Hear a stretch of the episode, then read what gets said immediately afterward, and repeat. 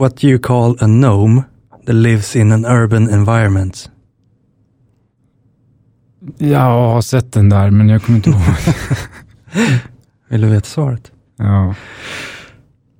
En metronome. Mm.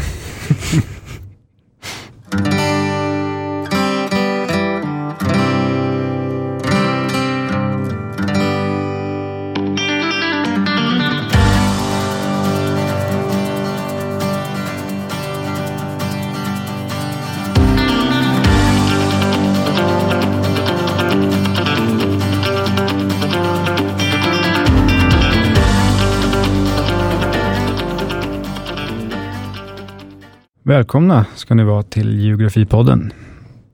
Podden där vi sätter rummet i centrum. Det gör vi. Och idag sätter vi det urbana rummet i centrum. Exakt. Vi eh, ska gå in lite på städer och urban, urbana miljöer och Urban geografi. exakt. Studiet, det geografiska studiet av städer. Men ska vi, innan vi går in på huvudämnet i, i det här avsnittet, ska vi köra en liten genomgång av geografiska nyheter. Det kan vi göra faktiskt. Det är lite ny programpunkt. Ja, eh, och det kommer ju bli lite eh, fördröjning också eftersom vi spelar in innan vi släpper. Så ni får ha till godo och bläddra tillbaka i tidningarna från Mm. några veckor sedan. Det blir inte rykande eh, nya nyheter. Det är inte extra geografiskt aktuellt. Nej, det är fördröjt geografiskt aktuellt. Ja. Men eh, i alla fall bara häromdagen för oss nu så var det jordskred i centrala Oslo, vilket känns ganska spektakulärt. Ja, ganska otippat. Mm, och tydligen trähusbebyggelse som skadades, Mm. några hus. Inga människor eller? Eh, jag tror inte det, jag kan inte svära på det, men jag såg bara att det var en skada på hus. Eh, jag vet faktiskt inte om det är kvicklera där. Nej, det vet inte jag heller. Det känns inte omöjligt. Hur långt inland ligger Oslo? Mm, ja, det är en bit, men det är ändå vi, det går in en vik. Ja, det är sant. Ja, jag vet inte. Ja, Vi får eh, kolla upp det och återkomma. ja det kan vi göra. Golfströmmen Mm. är Den? ju också, Den gamla kompisen. den är på tapeten. Ja, jag har missat det här. Ja, det. Den är tydligen svagare än på, ja vad var det nu? 1600 år tror jag. Ja. Så de är rädda att den ska stanna kanske. Mm. det blir för mycket klimatförändringar. Alltså jag vet ju att det, alltså när jag var yngre var mycket prat om att så här, Golfströmmen kommer eh, försvinna och så kommer det bli en ny istid. Mm. Stämmer det? Ja, men det är väl lite det som det handlar om. Mm. Ja, det låter ju inte så bra. Nej, det är ju jättejobbigt för oss som Mm. bor här. Ja, men så är det. Eh, Det är inte så roliga nyheter här, men geografiska nyheter är väl oftast inte Nej, vi får ju kolla om det kommer upp någonting. Jag har också eh, en post som jag gjorde på Instagram idag. Mhm. Eh, där DN tog upp den eh, geopolitiska situationen i Arktis. Mm. De, eh, prat, eller de skrev om att stora stater vill lära sig av jägarna i Arvidsjaur eller vad det nu är. Okej. För att kunna klara krigföring i kallare miljöer. Ja, det ser man. Eh, Så det, det var ju ändå, det var ändå kul att det inte bara är vi som håller på med geografiska nyheter, utan det är även DN. mm. Då vet man att det är viktigt. Det är det. Ja, nej, men det var lite litet urplock. Ja, vi får se om det här blir en stående grej. Det får, ja, Ja, beror på om det händer saker. det är sant. Men ska vi, eh, innan vi går vidare med avsnittet, ha, höra ett litet meddelande från vår samarbetspartner? Ja. Det här avsnittet presenteras i samarbete med Kartbutiken. De hjälper dig att inte gå vilse i det geografiska rummet. För hos Kartbutiken hittar du nämligen hela världen i en butik. De har Sveriges största sortiment av kartor, reseguider, jordglober, sjökort och mycket mer. Jag köpte till exempel en vägkarta över Irland när jag var där för ett par år sedan. Vad har du köpt där? Jag har köpt ett gäng vandringskartor. Så oavsett om du planerar en resa eller vill köpa inspirerande och lärorika presenter så har kartbutiken de kartor och böcker du behöver. Bland annat så tänkte jag köpa eh, Carta Marina, en eh, 1500-talskarta med massa sjömonster som present till mig själv. Så besök butiken på Mäster Samuelsgatan 54 i Stockholm eller handla online på kartbutiken.se. Och du kan också ange rabattkod geografi med stora bokstäver.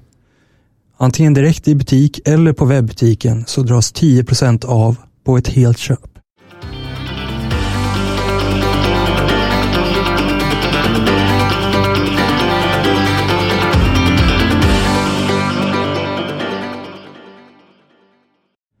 Okej, men ska vi inleda avsnittet med en eh, liten förklaring av vad urban geografi är innan vi går in på urbana eh, miljöer och städer och alla andra begrepp som finns.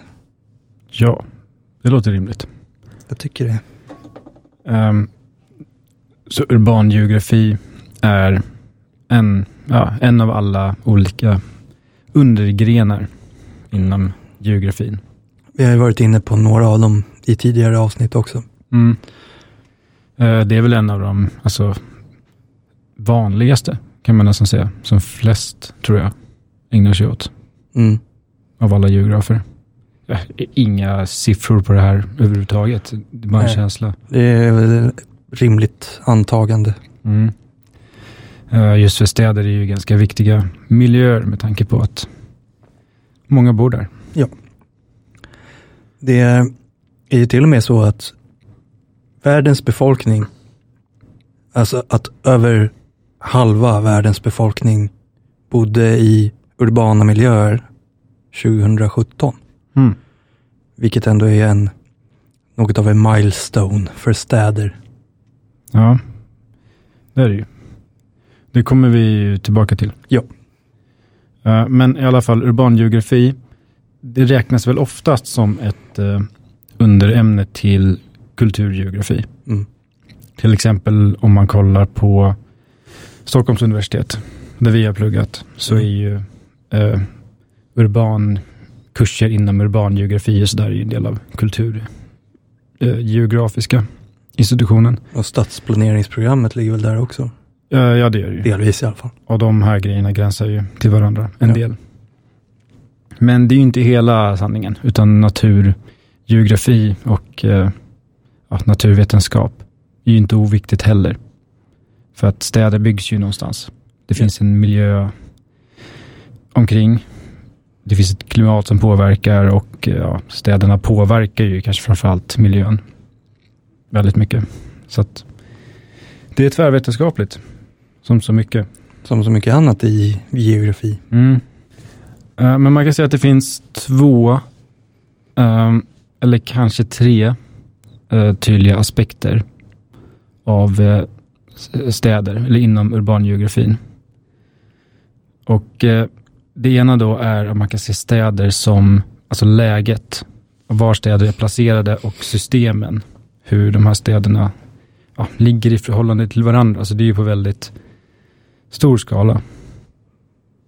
Alltså att man ser helt system av hur städer liksom är utbredda i ett land eller i en region eller i världen för den delen. Och hur de interagerar med varandra och sådär. Men man kan också studera staden som ett system i sig. Så det är på mindre skala. Och eh, se vad som händer inom städer. Mm. Helt enkelt. Eh, Jag tänker även en tredje grej kan vara att kolla på staden i relation till sin typ region som den ligger i, eller omgivning. Man pratar ibland om the hinterland, eh, som typ stadens omgivning, som den kanske är beroende av för matproduktion Ja, eller mm. så. Eh, och det kan ju vara en tredje grej, tänker jag. Att studera hur, hur det samverkar, liksom staden och deras omgivande landsbygd. Så. Det är väl kanske en eh, intressant grej för något kommande regionalgeografiskt avsnitt också. Så här, varför ser vissa städer ut som de gör just där de ligger? Mm. För att städer, alltså man kan prata ganska generellt om städer, men, men det är ju ganska stor skillnad på städer i olika områden. Kan jag tänka mig. Ja, det är det ju. Det finns ju både det generella och det Unika. unika. Som jag hittade ett citat där faktiskt som jag sparar i mina anteckningar. Urban geography is concerned with local variability within a general context. Så att ja, det finns både den generella kon kon kontexten, att stader är på vissa sätt eh, vanligtvis och där och det finns system och massa städer som samverkar med varandra men alla har även sin lokala, ja, sitt unika värde. Mm. Så det är väl ungefär det. Ja, det var en ganska bra utgångspunkt för ett avsnitt om städer kanske. Men då är ju frågan också, vad är en stad? Ja, det är en väldigt bra fråga. Ja, så, så bra till och med. Nej, men det kanske man tror att man vet. Ja, eh, och jag tänker att, att man har ju en bild av vad en stad är. Men i och med att vi ska prata om städer väldigt mycket antagligen i det här avsnittet så kanske det är bra att ändå försöka hitta någon definition. Mm. Vad exakt är det vi pratar om när vi säger ordet stad? Ja, det kan vara bra att ha någonting att Mm. samlas kring. Exakt.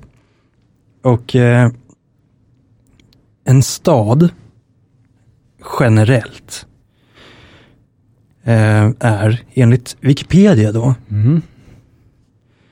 eh, en större eller mer betydande tätort, ofta centralort, för en administrativ region, dess jurisdiktion, handel, industri och kommunikationer. Ja. Ganska brett och så här. ja, det är ungefär som man tänker. Mm. Men om man tar begreppet stad i ett svenskt perspektiv så står det så här. Stad, inom parentes. Stor tätort som utgör självständigt administrativt centrum för region. Slut parentes. är i Sverige ett begrepp som sedan kommunreformen 1971 saknar rättsstatus. Mm. Vilket jag tycker är intressant för att man pratar ändå om städer i Sverige.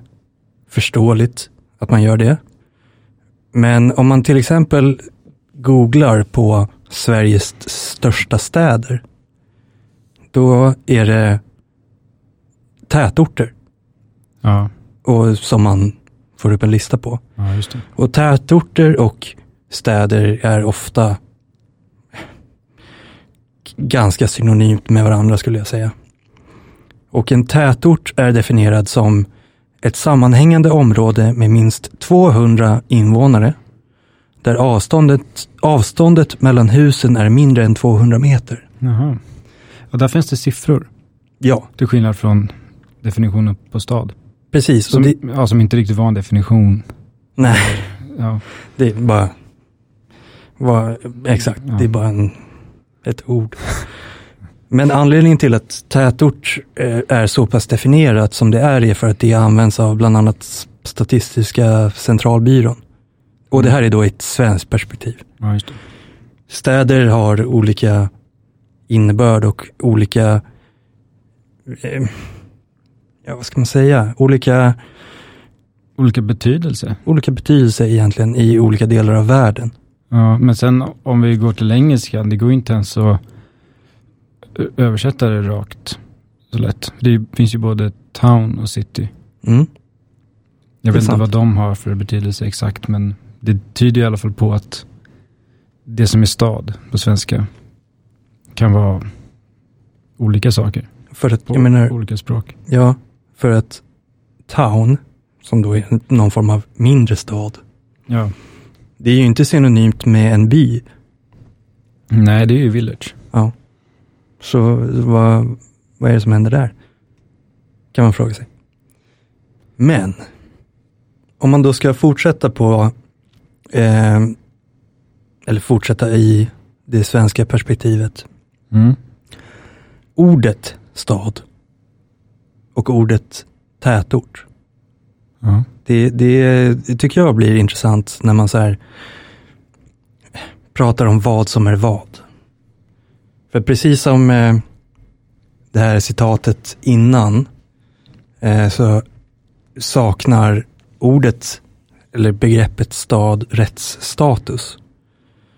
Men samtidigt så finns det ju någonting som heter Stockholms stad Mm. till exempel. Eller Sundbybergs stad. Eller Solna stad. Mm.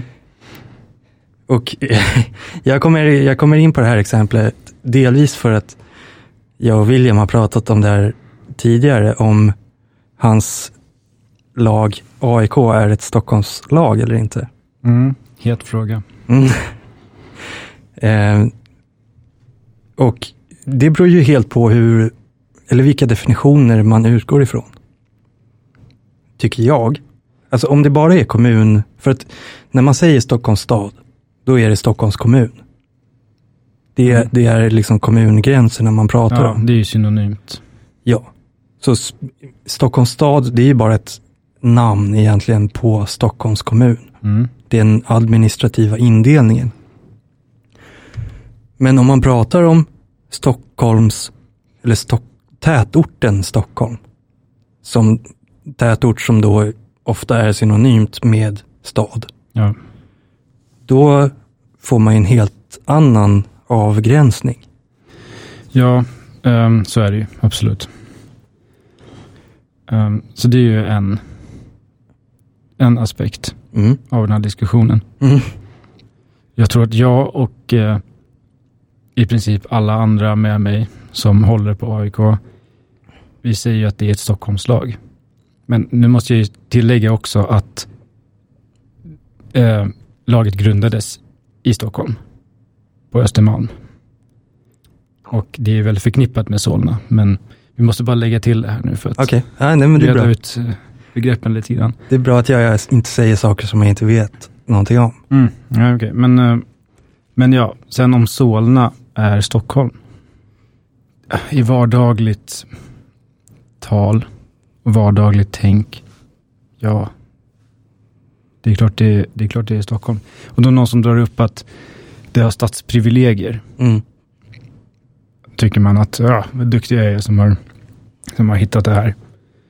Ja, de tappar betydelse 1971. 1971, till och med innan det tror jag, för det var då som eh, det sista resten av de här begreppen, stadskommun, försvann. Mm. Ja, kanske i och för sig att Solna var det, men det med stadsprivilegier försvann även tidigare än så, har jag läst. Exakt. Det, det är nog eh, rimligt. Men för att det blir, alltså, det blir intressant när man har någonting som heter Stockholms stad. Och sen har man också ett relativt liksom, fastslaget begrepp som är tätorten Stockholm. Mm. Som då i, om vi liksom ska använda det begreppet synonymt med stad, blir Stockholms stad. Fast i en icke-administrativ mening. Mm. För om man söker på Sveriges största städer, då kommer ju Stockholm ligga på plats nummer ett. Ja. Men då är det, det är inte Stockholms stad som man räknar, utan det är ju tätorten Stockholm. Som sträcker sig väldigt långt. Det är liksom den, det urbana Stockholm. Och då baseras det på den här definitionen av, Statistiska centralbyrån. ja, det här på definitionen av tätort. Och där ingår ju många förorter också. Om, Mm. de, är, om, man, om de har sammanhängande bebyggelse, om det blir liksom en enhetlig urban, ett enhetligt urbant område, Mm. då är det liksom det som är tätorten.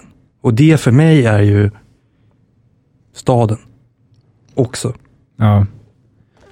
Och där går ju till exempel Solna in. Ganska Oh ja. klart. För Solna och Sundbyberg, båda heter stad. Det är två kommuner då som är nästan, ja Sundbyberg är, har en gräns till Solna stad. Men utöver det så är liksom hela kommunen inringad av Stockholms kommun. Mhm, Är det så? Ja. Okej. Solna har väl säkert andra Mm, Jag är inte helt säker. Men så det blir, alltså begreppet stad som man tänker är väldigt allmänt och väldigt liksom självklart kan man göra ganska svårt. Eller ganska, man kan problematisera det lite. Mm. Det är det vi precis har gjort. Ja. Ehm, och då blir det också, för vi har tätort. Det som vi har pratat om nu. Och sen har vi småort. Som är, det har en annan definition.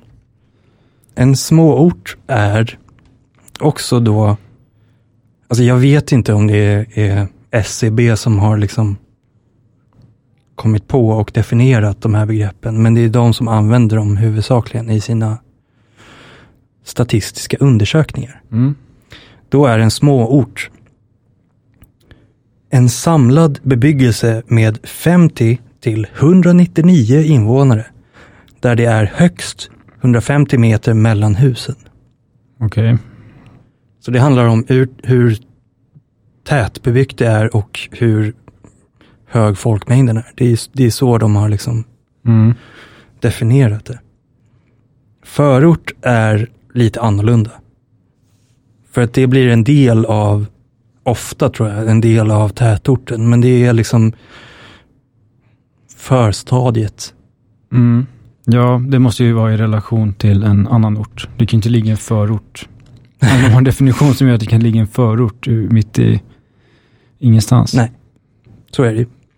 Och om man utgår ifrån Sveriges största städer. Det är lite, lite diskussion kring det här. Mhm. Men på femte plats så ligger det som heter Sollentuna och Upplands Väsby. Mhm. Det är liksom en, en egen tätort skild från Stockholm. Men jag skulle säga att Sollentuna är en ytterförort, förort, något av det, till Stockholm. Ja. Och eh, Sollentuna kommun är i många delar liksom en, en del av tätorten Stockholm. Men Sollentuna och Upplands Väsby tätort är liksom en annan grej. Så det blir, Mm. alltså det är, det är krångligt om man börjar gå in på det. Och det Mm. är ett så pass liksom självklart och väldigt använt ord som stad. För att Ja. alla kan ju använda ordet stad. Alltså, man, man har en uppfattning om vad det är ungefär. Men man märker ju när det ska börja definieras exakt med siffror och sådär. Då blir det svårt. Ja, och jag tror väl ofta att, nu har inte jag några exempel på småort, men jag tror ofta att det är tätorter som, som det pratas om. Kanske i vissa fall större småorter.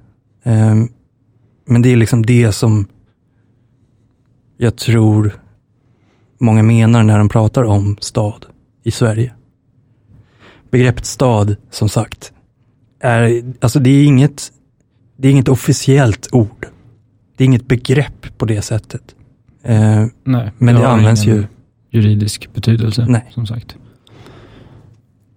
Så det är väl det. Är AIK ett Stockholmslag eller ett Solna-lag eller ett Stockholms stadslag eller ett tätorten Stockholms lag. Eller ett, Mm.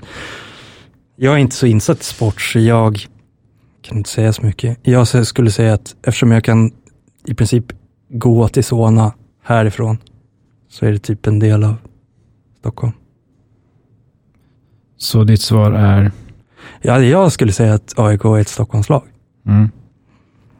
Bra svar. Nu sitter det säkert några djurgårdare och lyssnar på det här och tycker annorlunda. Ja, är det så det är? Att det är djurgårdare och Hammar... Ja, kanske. Ja. Ja, jag trodde att det var liksom någon stolthet bland aik att det är så här, "Hä, vi är inte Stockholm, vi är Solna. Nej, nej, nej, nej, utan det är snarare tvärtom. Alltså. Ja. Att det ska hävdas från rivalhåll att eh, AIK inte är ett Stockholmslag. Alltså jag håller ju dock på det enda riktiga Stockholmslaget, måste jag säga. Mhm. Brommapojkarna. Ja, okej. ja, ja. Så är det, vi behöver inte gå in på det mer än så. Nej. Eh, men jag tycker att det är intressant när man eh, liksom skiljer de administrativa indelningarna från det som människor syftar på i vardagligt tal. Mm. Och det går att problematisera väldigt långt. Vi behöver inte göra det. Jag tror att vi, när vi kommer prata om städer längre fram i det här avsnittet, antagligen kommer använda det synonymt med tätorter. Ja, vi kommer använda det på det här uh, slarviga sättet. Ja. Att det är en stad. Det är samling av hus, många, Mm. mycket människor, stad. det, det ni som lyssnar tänker är en stad, det är också det vi syftar på ja. när vi pratar om städer. Vi ska inte göra det svårare än så. Det är bara en intressant tanke, liksom, Man kan stanna upp ibland och fråga sig vad det är egentligen en stad. mm, Men sen kan man gå vidare med sitt liv efter det. och tänka Tänka att, att det spelar inte så stor roll i vardagen. det är sant.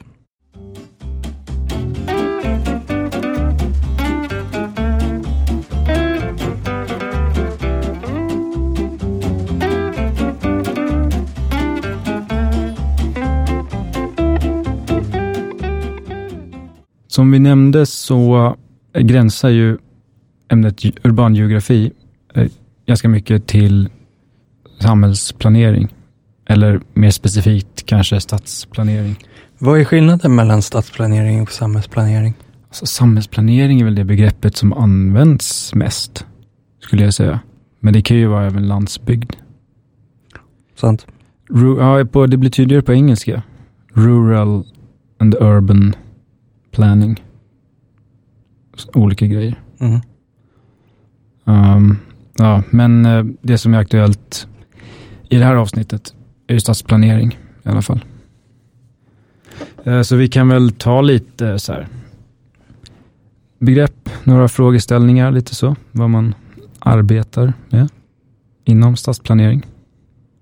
En grej som eh, eh, jag tror vi nämnde i nyårsavsnittet faktiskt.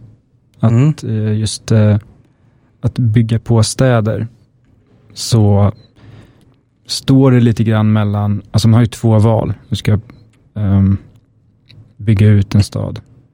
Antingen förtäta i ja, den staden som redan finns eller bygga i kanten, så bygga förorter, Mm, vilket just det. kallas för urban sprawl.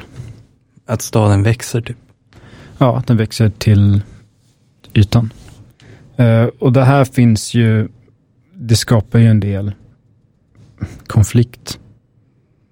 Alltså vad man än gör så blir det ju olika, finns ju olika för och nackdelar med olika alternativ.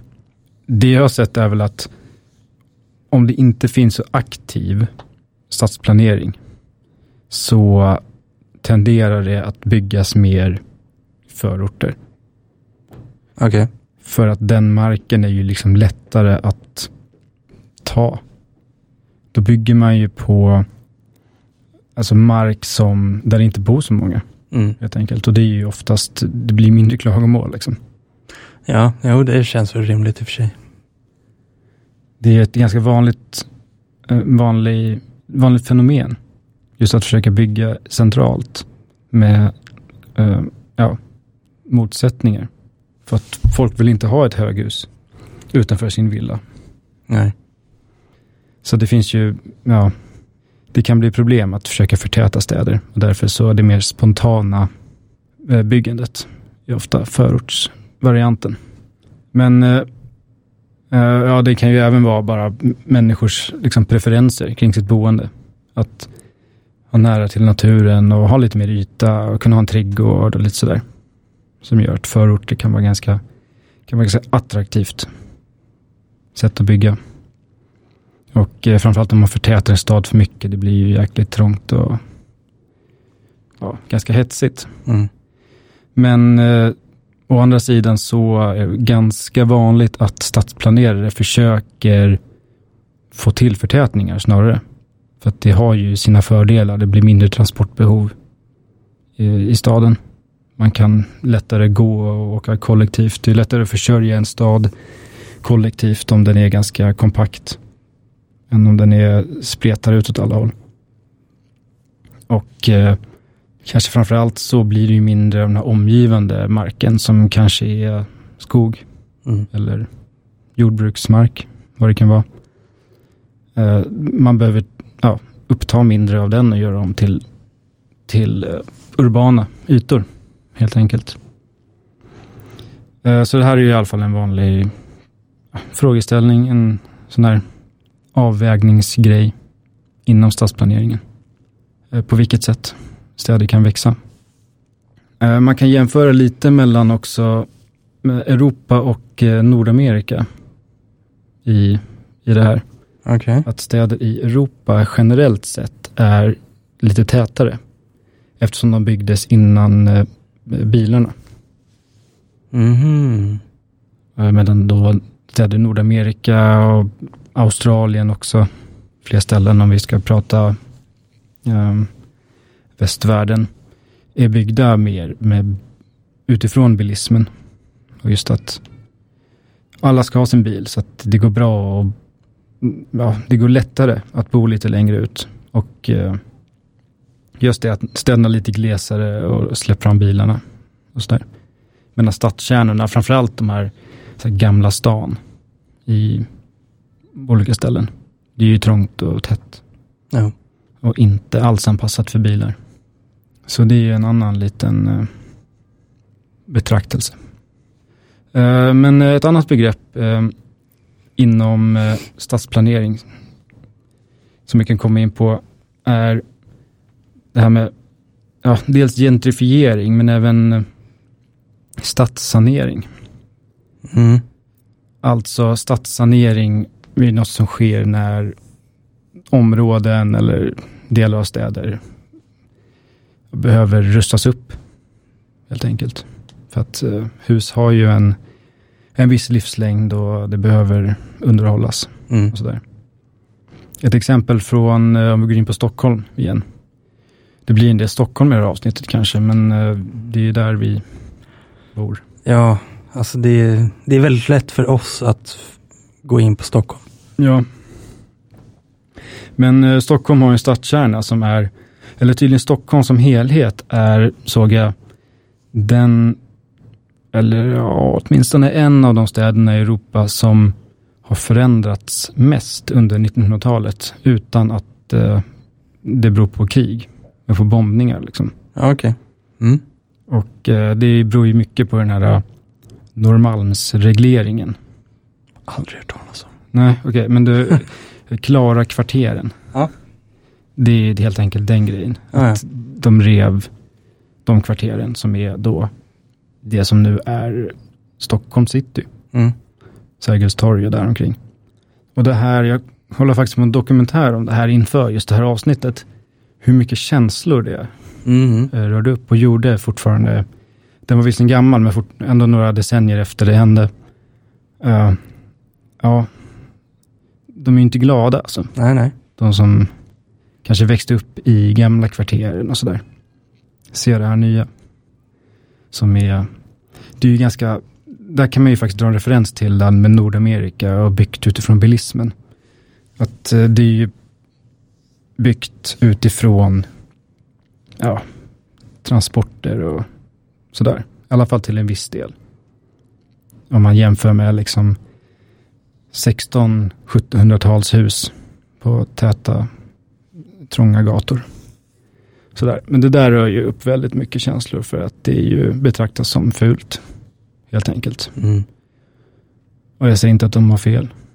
Men, men det är ändå intressant att se hur, hur arga många är.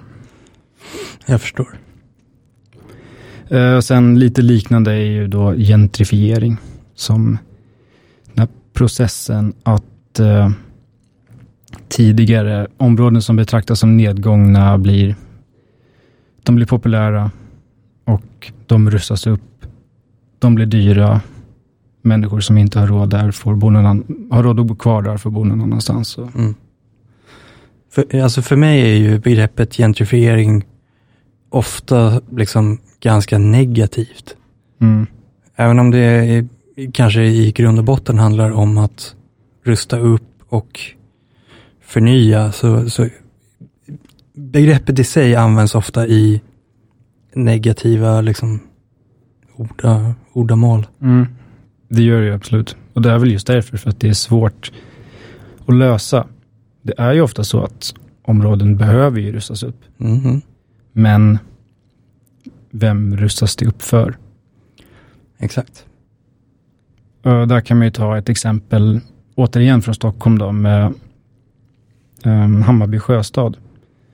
Som faktiskt var innan det blev Hammarby sjöstad.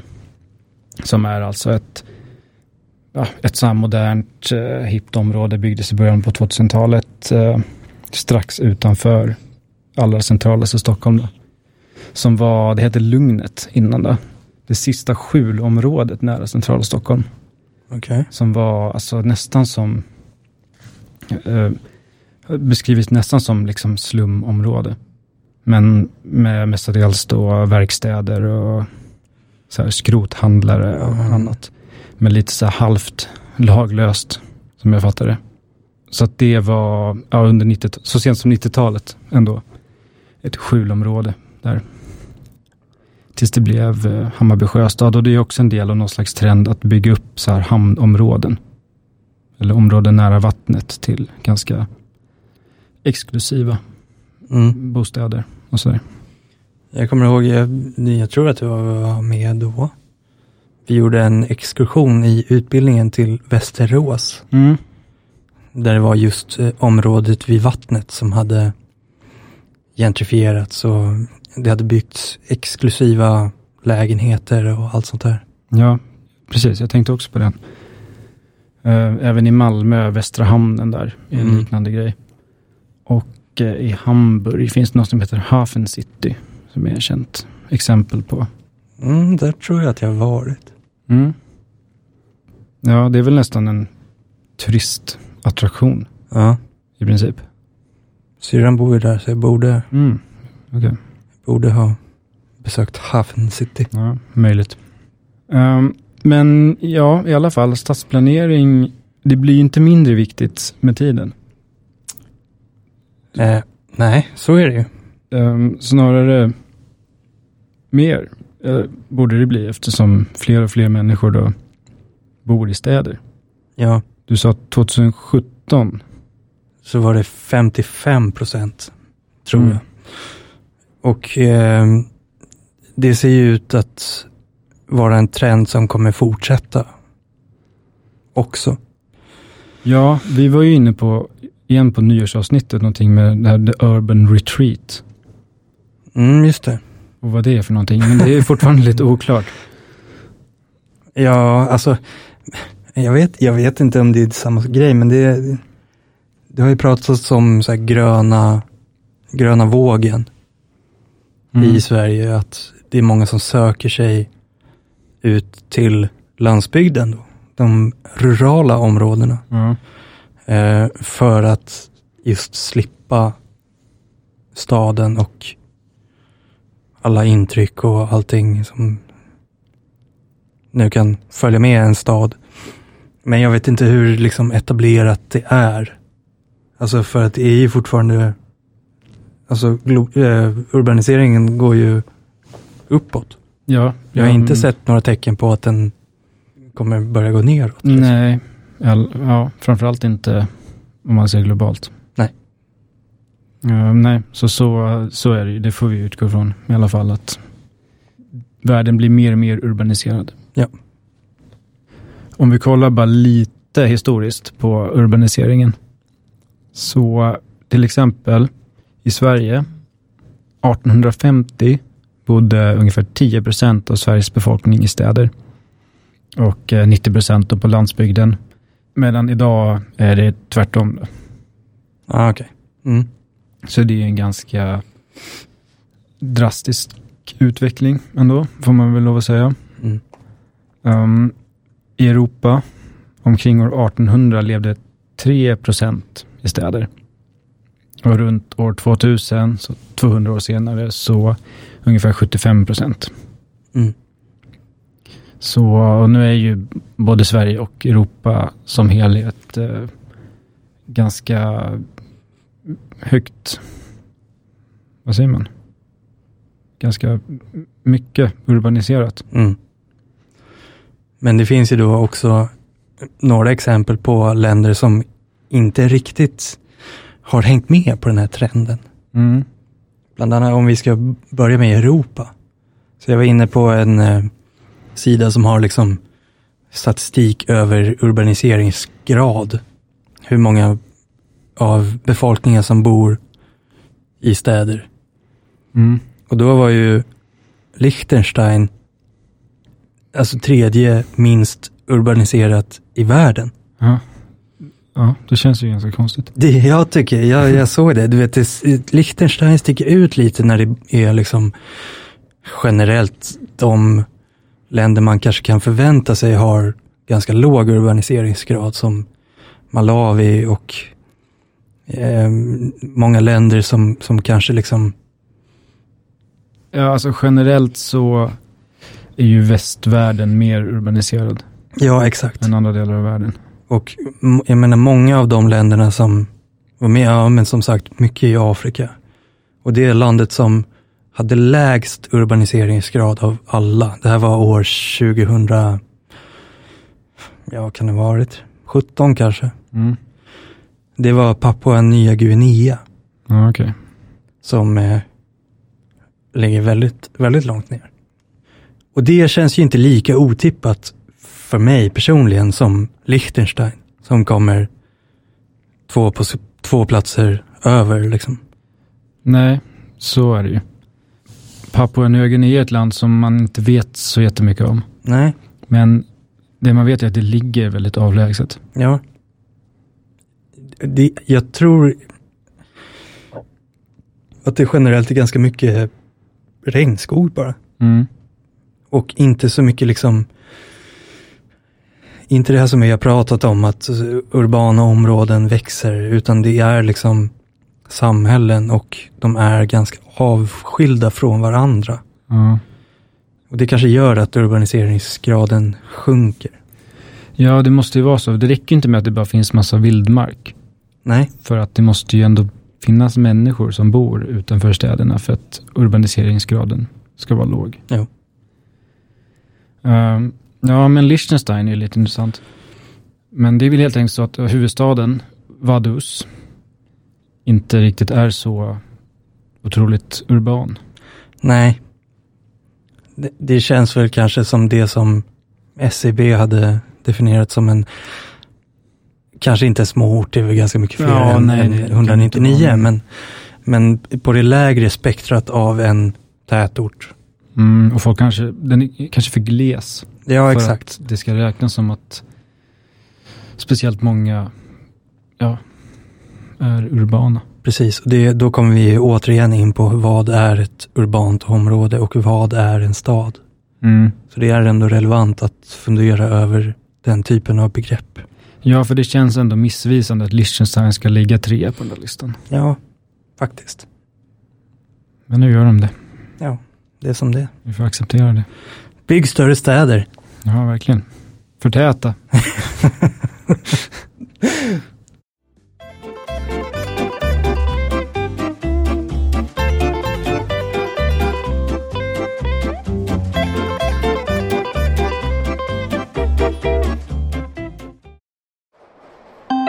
Nästa.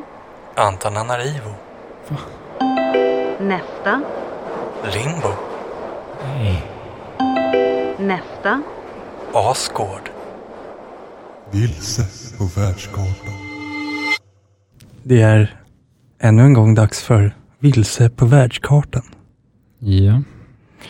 Idag är det jag, Niklas, som ställer, mm, som ger ledtrådarna eftersom det inte är frågor. eh, och som vanligt då ett slump, slumpmässigt utvalt land. Mm. Fem ledtrådar. Man får fem poäng för första, ett poäng för sista och noll poäng om man gissar fel. För att man har bara en gissning. Exakt. Känner du dig redo att köra igång? Ja, nu. Okej. På fem poäng. Har du koll på vad sångaren i det svenska grindcore-bandet Nasum hette? Ingen aning. Inte? Synd. För annars hade du vetat namnet på den första ledaren för denna nation av slättmänniskor. Slättmänniskor. Mhm. Hade jag pratat tillräckligt mycket om Nasum så hade du kunnat få det på fem. Ja, ska jag komma ihåg det också. Nej, jag är dålig på grindcore, så gå vidare. Okej. Eh, fyra poäng. I detta land finns en urskog som är en liten rest av den gigantiska skog som tidigare täckte hela detta lågland. Skogen fick titeln bio, biosfärreservat eller biosfärområde redan 1976 och utnämndes till världsarv 1979. Skogen är också hem till ett av de största kvarvarande bestånden av vicenter. Hmm, Vicenter, okej, ja det är ju något så här äh, buffelaktiga djur. Mhm, Mm. Stämmer. Eh, det var skog, men nu är det slätt. Det passar i och för sig med Vicenter, det känns som att de betar på slättmarker.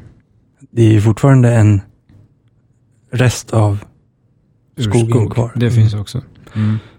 Men ja, det stora området är inte längre skog. Nej, men Vicenter, ja, nej men här, jag tänker ju Europa kring det här. Så är det ju.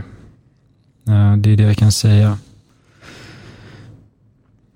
Vad det här skulle vara för specifik eh, biosfär vet ej. Världsarv? Världsarv. Är inte de ganska många ändå? Jo, det finns hyfsat många. Mm. Nej, du får fortsätta. Okej. För tre poäng. I södra delen av landet ligger en av världsdelens fem naturligt skapade öknar. Den skapades för många tusen år sedan av en smältande glaciär, men har på senare år minskat i storlek. Landets naturresurser innefattar kol, koppar, naturgas, salt och silver.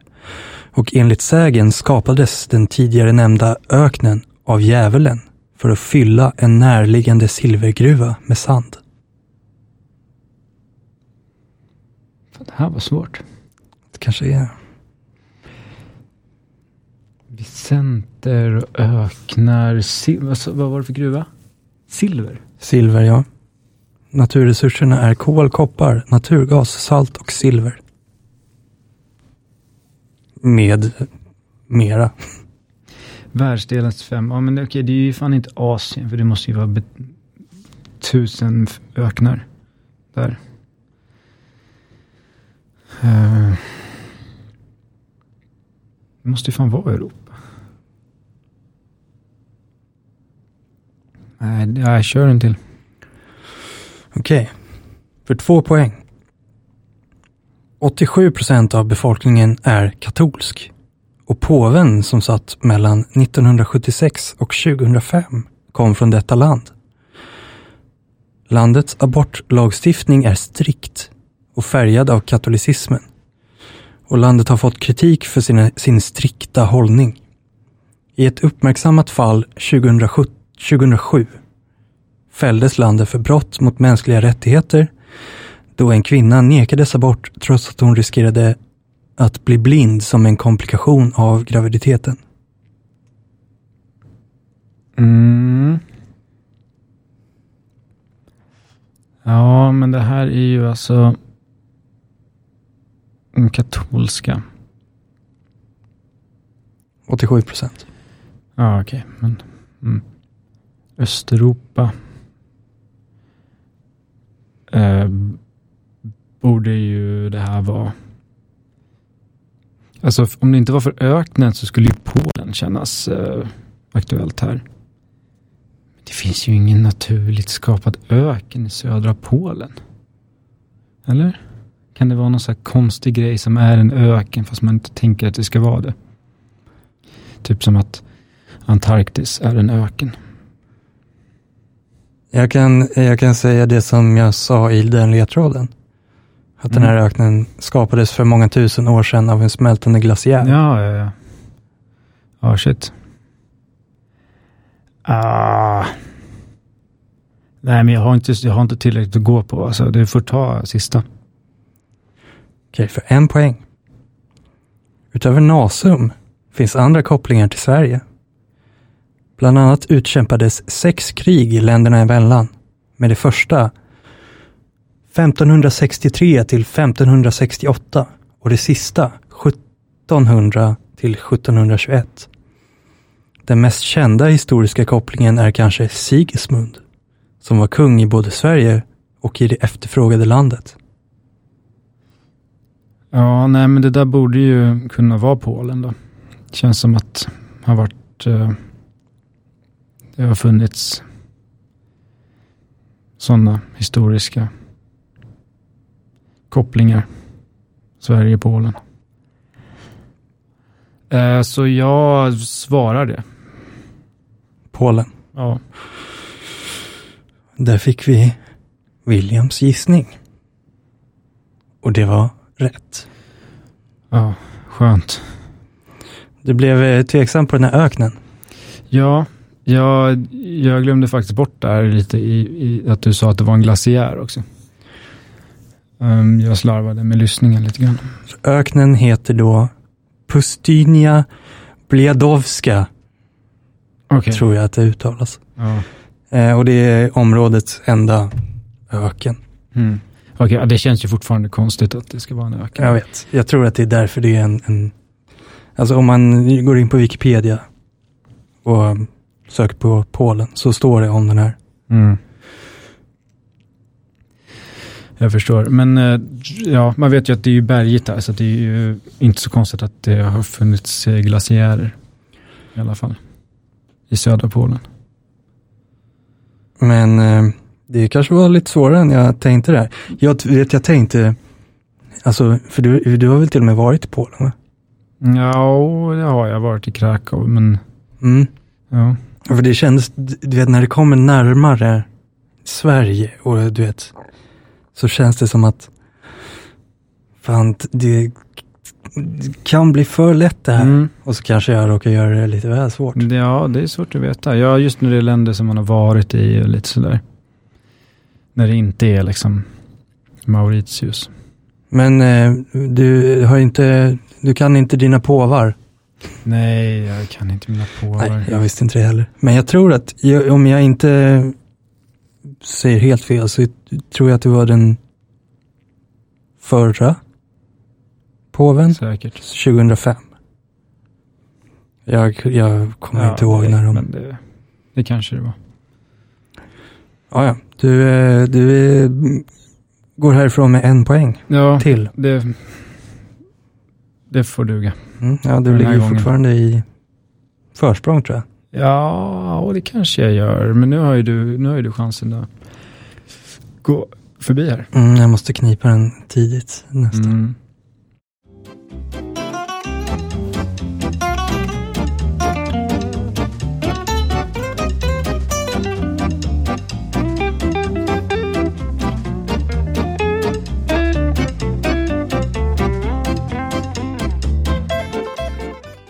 Um, Okej, okay, så innan vilse på världskartan då, så pratade vi om länder med väldigt låg urbaniseringsgrad. Mm. Om vi vänder på listan ehm, och eh, går in på några länder med väldigt hög urbaniseringsgrad så finns det ju några stycken som har eh, 100 procent till och med Ja. i urbanisering. Eh, och däribland några små länder som räknas som eh, citystater. Mm. Hela landet är en stad, Ja. helt enkelt. Eh, och det finns väl en liten kort, om vi ska ta det, en eh, definition. Att det är en independent sovereign city which serves as the center of political, economic and cultural life over its, over its contiguous territory. Mm. Vilket bara är, det är ett, en stad som är ett land, Ja. typ. Det Ja. finns väl några liksom väldigt tydliga exempel. Mm. Ehm, men det är alltså en första grej som jag tänker lite på, när jag pratar om citystater, är att det är mer en historisk grej Mm, det är sant. egentligen. Typ antika Grekland och Italien Mm. med, ja, vad har vi där, Sparta till Ja. exempel. Rom. Rom förstås. Um, Florens och lite andra. Som, alltså jag tänker att det är lite som, eh, som samma historia som vi var inne på lite grann i Centralasien. Att en gång i tiden så gränserna var inte lika tydligt så här, dragna. Nej, det var, det var väl många städer då som var liksom självstyrande, även om liksom de administrativa indelningarna inte var lika spikade kanske som de måste vara idag. Mm. De kunde lite grann, så att säga, utnyttja sitt hinterland Mm. för att, ja, matproduktion och annat. De kunde göra sin egen grej. Ja, de kunde vara sin stad med stadsmurar men ändå bara forsla in mat Mm. från bönder som bodde där och inte riktigt kanske tillhörde någonting. Möjligtvis. Exakt. Jag vet inte exakt. Eh, I alla fall det jag läst är att det var ofta svårt i längden att överleva som politisk enhet eftersom en stad inte riktigt har resurserna att försvara sig om det växer fram ett rike som har massa yta och sådär. Nej. Det är väl ganska lätt att, att bli omringad, kan jag tänka mig, som en, en liten stad i det stora landet runt omkring. Eh, Ja, det är väl det. Och därför så har citystater i väldigt stor del fått ge vika åt, ja, framförallt nu då, nationsstater. Mm.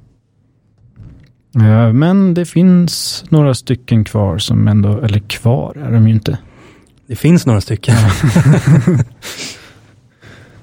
Ett av dem är Monaco. Mm. Som eh, är ett en ganska etablerad citystat. Mm. Men ganska liten också. Ja. Eh, ungefär 40 000 invånare. ja, det är inte så mycket. Och de har tydligen inte riktigt någon full, de har ingen egen valuta, ingen fullvärdig militärstyrka, utan är lite grann bero, beroende av eh, Frankrike Mm. för att försvara sig. Som de, ja, de ligger ju omringade av Frankrike. Ja, exakt. Det finns ju en annan som, jag vet inte, det känns lite fusk alltså. Mm. Att etablera ett land i en redan befintlig stad. Liksom. Mm. Vatikanstaten. Ja. ja, hur många bor det där?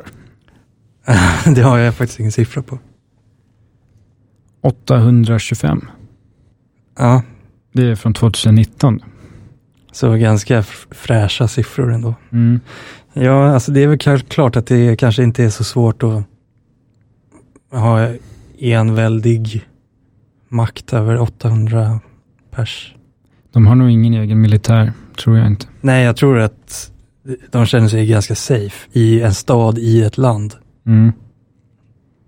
Men det räknas ändå ofta som en citystat. Ja, det gör ju det.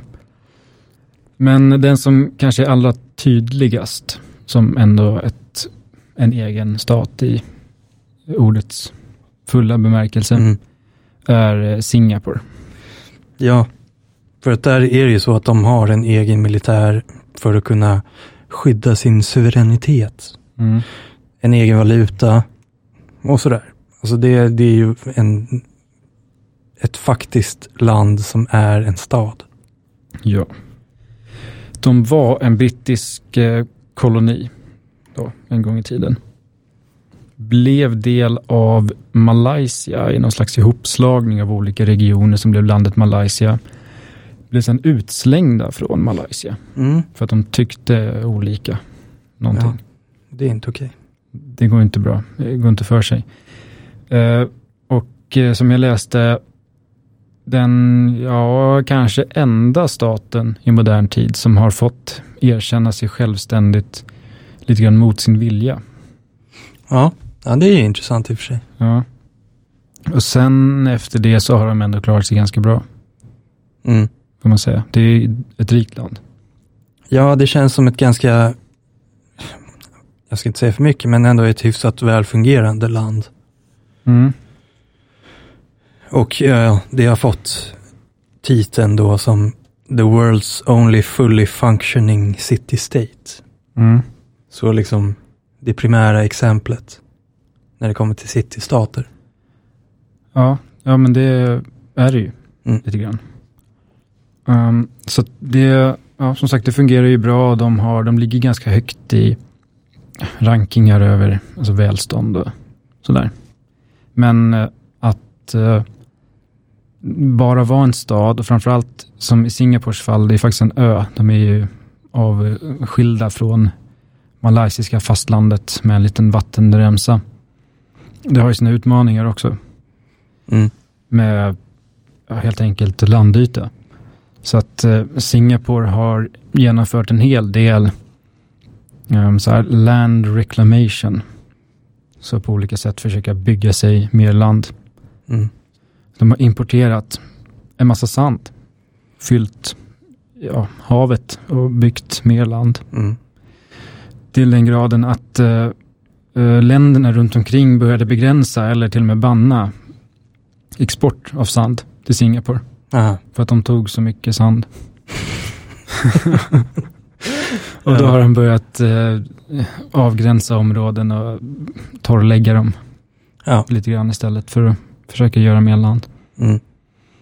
Eh, så de ökar tydligen sin, under 40 år då, från 1975 till 2015, så lyckades de öka sin yta från 580 till 710 kvadratkilometer genom land reclamation. Det är ändå helt okej alltså. Ja, det är ändå eh, på den lilla ytan som de har så mm, låter ju det ändå som en ganska betydande förstoring. Mm. Jag vet inte exakt hur det ser ut med demografin i Singapore, men om man har en ökande befolkning så måste ju det finnas land. Ja, verkligen. Om de inte kan förtäta till eh, in absurdum. Det, det, det, och jag tänker att de kanske redan har förtätat en hel del innan de börjar ta tillbaka eller ta mark från havet. Ja, det är ju ett eh, så här skyskrapsland. Ja. Men eh, en annan så utmaning blir ju eh, självförsörjning av mat. Framförallt, kanske även vatten. Mm. Men eh, det kanske hänger ihop med att, eh, eller rättare sagt, det kanske är en grundorsak till att Singapore förra året började sälja världens första labbodlade kött Mhm. i form av eh, kyckling. Då, då. Så att det är ju ett sätt för dem att höja sin, de har tydligen ett mål att öka självförsörjningsgraden till från dagens 10 procent till 30 procent 2030. Och att det kommer behövas massa teknisk utveckling för det. Ja. Det kanske inte är en slump att just de experimenterar med labbodlat kött. Nej.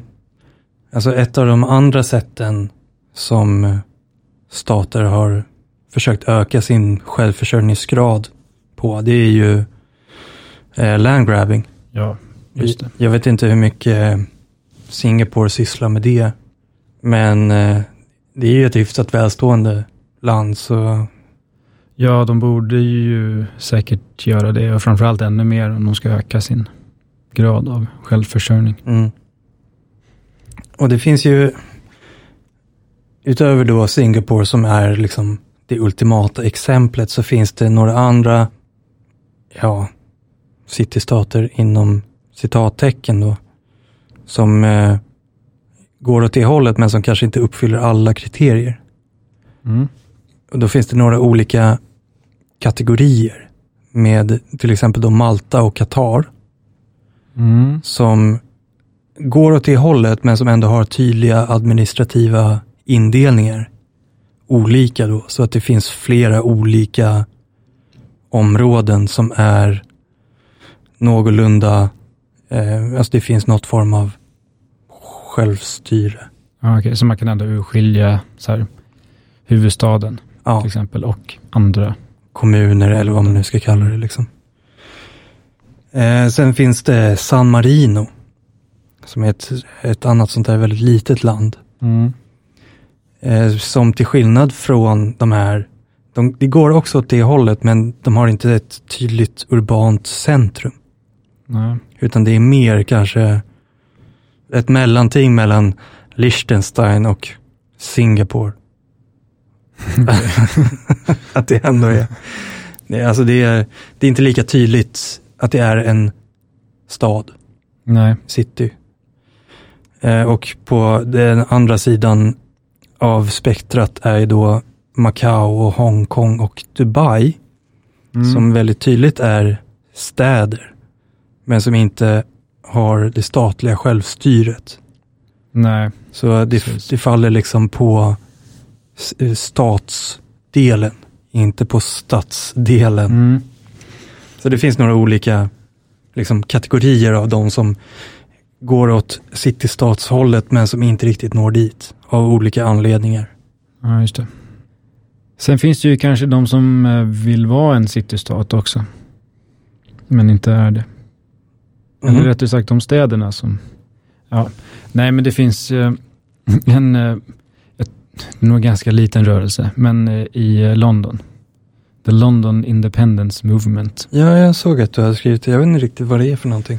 Nej, jag, jag hittade i, in till det här nu, inför det här. Mm. Men helt enkelt idén att göra London till en självständig citystat. Och de som förespråkar det här menar att de har en så pass stor folkmängd som är närmare 10 miljoner och en ja, betydande egen liksom, ekonomi. Stor roll i världen Mm. och eh, ja, mångfaldig liksom, befolkning. Sådär. Och även en unik position eller unika utmaningar jämfört med resten av Storbritannien. Mm. Så att de tycker att London borde ha större självständighet. Och det fick lite, eller blev lite mer aktuellt eh, under Brexit-historien. Eftersom majoriteten av Londonborna röstade för att stanna i EU. Mm. Och eh, ja, då var det, lämnades det in lite listor och sådär till borgmästaren om att de skulle jobba för att London skulle bli självständigt. Det här är ganska osannolikt.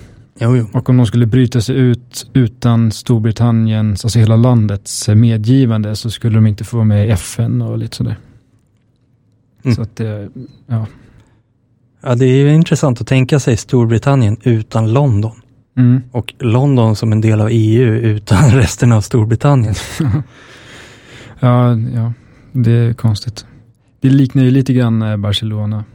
Där är det ju, fast Ja. där är ju Katalonien, så det är ju ändå ett område, men där är det ju mycket, den rörelsen är ju mycket starkare.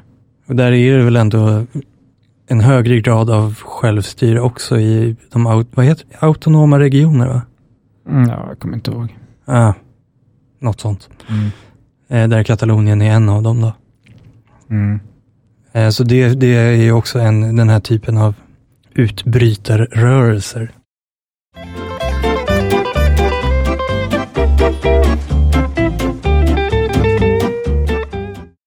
Ska vi avsluta med lite miljöaspekter Mm. av städer? Urban miljö. Hur städer påverkar miljön Mm. och påverkas. En sak som jag har varit inne en del på, för jag skrev en uppsats om det en gång i tiden, är den så kallade Urban Heat Island-effekten. Eller urban värmeö, kan man säga på svenska också.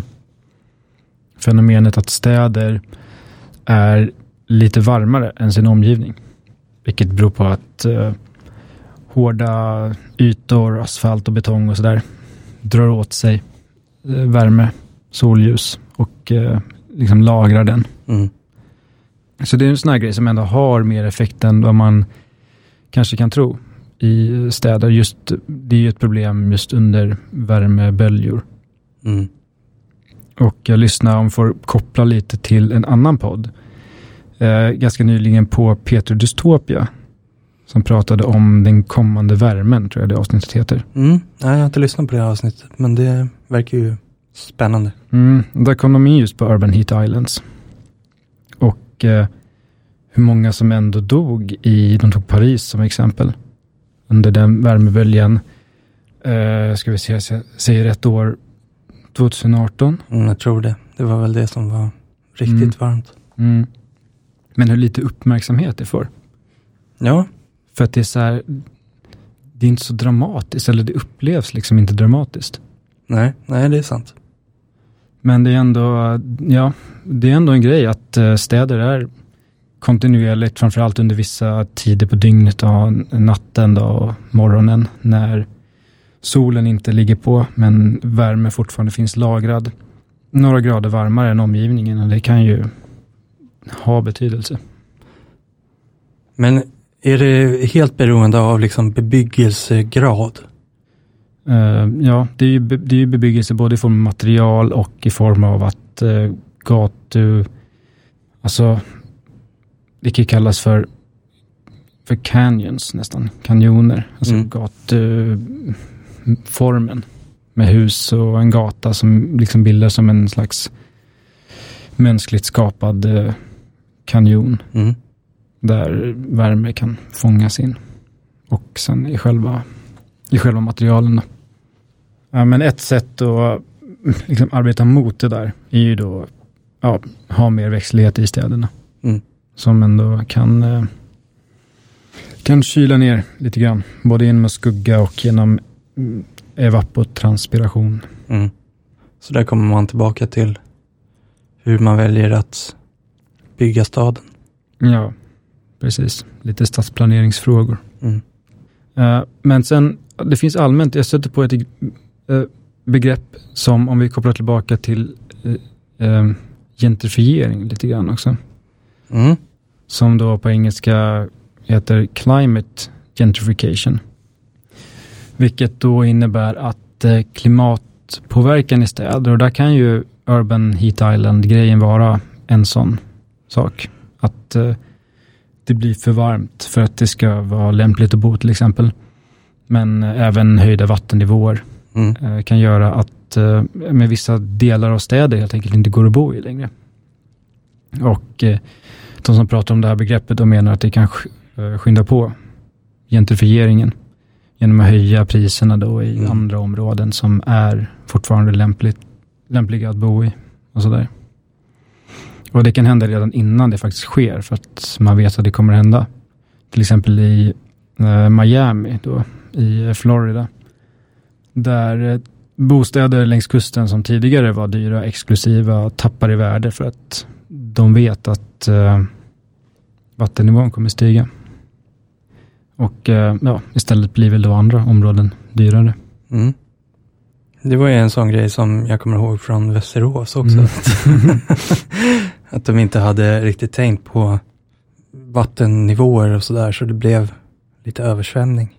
Ja, just det. Det var så de hade inte tänkt på det. Nej. Ja, det är intressant faktiskt. Nej, för det är ju annars, det görs ju åtgärder mot Mm. det här överallt. Ganska mycket. Amsterdam måste de ju jobba Ja, hårt med det här. jo. Och andra lågt liggande städer. Så det är ju lite om hur miljön liksom har en påverkan på städerna. Eller på människor som bor i städerna. Mm.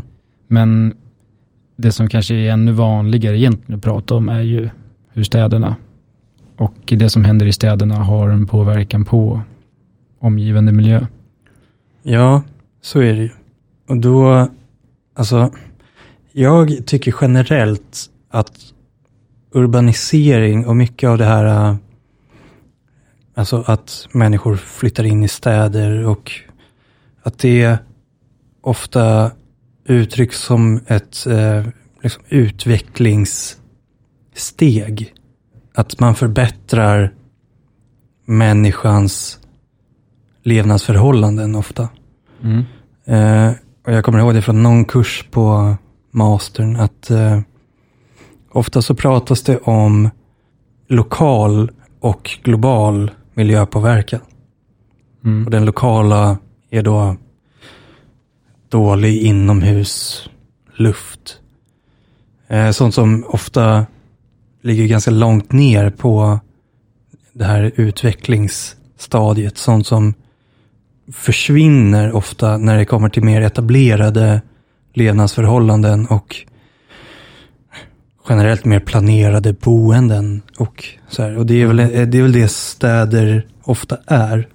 Men det kan väl även vara i och för sig utomhusluft, men just att det är påverkan som är för de som faktiskt bor där. Ja, Som ja, så det, slår tillbaka mot det egna samhället. Liksom. ja exakt. Och det, det kom ju till en viss punkt när den här utvecklingstrenden gör att de globala miljöpåverkan, påverkan på klimatförändring och allting som vi alla påverkas av, att den blir mycket högre ju mer utvecklad då, om man nu ska använda det begreppet, en stad blir. Eh, så det skiftar liksom. Att det är fortfarande miljöpåverkan, men det är på olika liksom, skalor, antingen på det globala eller på det lokala. Och det är också intressant att tänka på att, tycker jag, här, hur vi bor och hur vi planerar städer och allt sånt här, att det dels kan påverka oss direkt, men att det också kan ha ganska stora effekter på alltså, miljön i världen i sig. Mm. Ja, vi har väl generellt sett i till exempel Sverige en större påverkan på det globala Ja, än på vår egen miljö kanske. så är det ju. Och speciellt, det är ju liksom lite olika hur man beräknar ett lands, eller kan det vara då en stad också då, hur mycket området liksom påverkar, hur mycket utsläpp till exempel. För om man räknar med konsumtion, Mm. som generellt är väldigt mycket högre i städer. Om det räknas som stadens utsläpp, trots att produkterna tillverkas någon helt annanstans, då blir ju städerna en väldigt mycket större miljöbov än om man bara ser till det lokala också. Ja, så är det ju. Och transporter lokalt är ju en grej, men sen transporter av då alla varor, allt som hamnar eller förbrukas i städerna i slutändan. Exakt. Ja, eh, det finns ju jättemycket mer man kan säga om eh, städer och miljö såklart. Ja, men det, det är svårt i ett sånt här avsnitt att ens gå in och peta på allt liksom. Ja, faktiskt. Men eh, jag vet inte, jag skulle väl säga att jag har fått säga det jag har tänkt säga. Mm. Ja, men jag tror, ja, mm. Har du något att tillägga? Har du någon favoritstad eller? Ehm, bra fråga. Jag gillar ju Stockholm, men jag gillar Hamburg också. Mm. Och eh, vissa av städerna jag var besökte i Nya Zeeland Okej. var jävligt trevliga. Alltså. Mm. Själv då? Ja, jag gillar också Stockholm. Det är Sverige. Men eh, det är ju Prag. Prag. Prag är nice. Det är ju Prag. Det är en Det är sant. vacker stad med trevliga pubbar. Så är det. Nej, men då är vi klara. Vi nöjer oss för den här gången. Ska vi göra reklam för oss själva? Det kan vi göra. Vi har en Facebook och en Instagram. På båda ställena heter vi Geografipodden. Vi har också en eh, mail. Mm. Geografipodden at gmail.com. Skriv dit om ni vill klaga eller tipsa eller vad ni nu vill göra. Ja, säga hej Ja, det får ni också göra. Och sådär. Ja, tack för att ni har lyssnat. Tack och till nästa gång Gå inte vilse. i det geografiska rummet.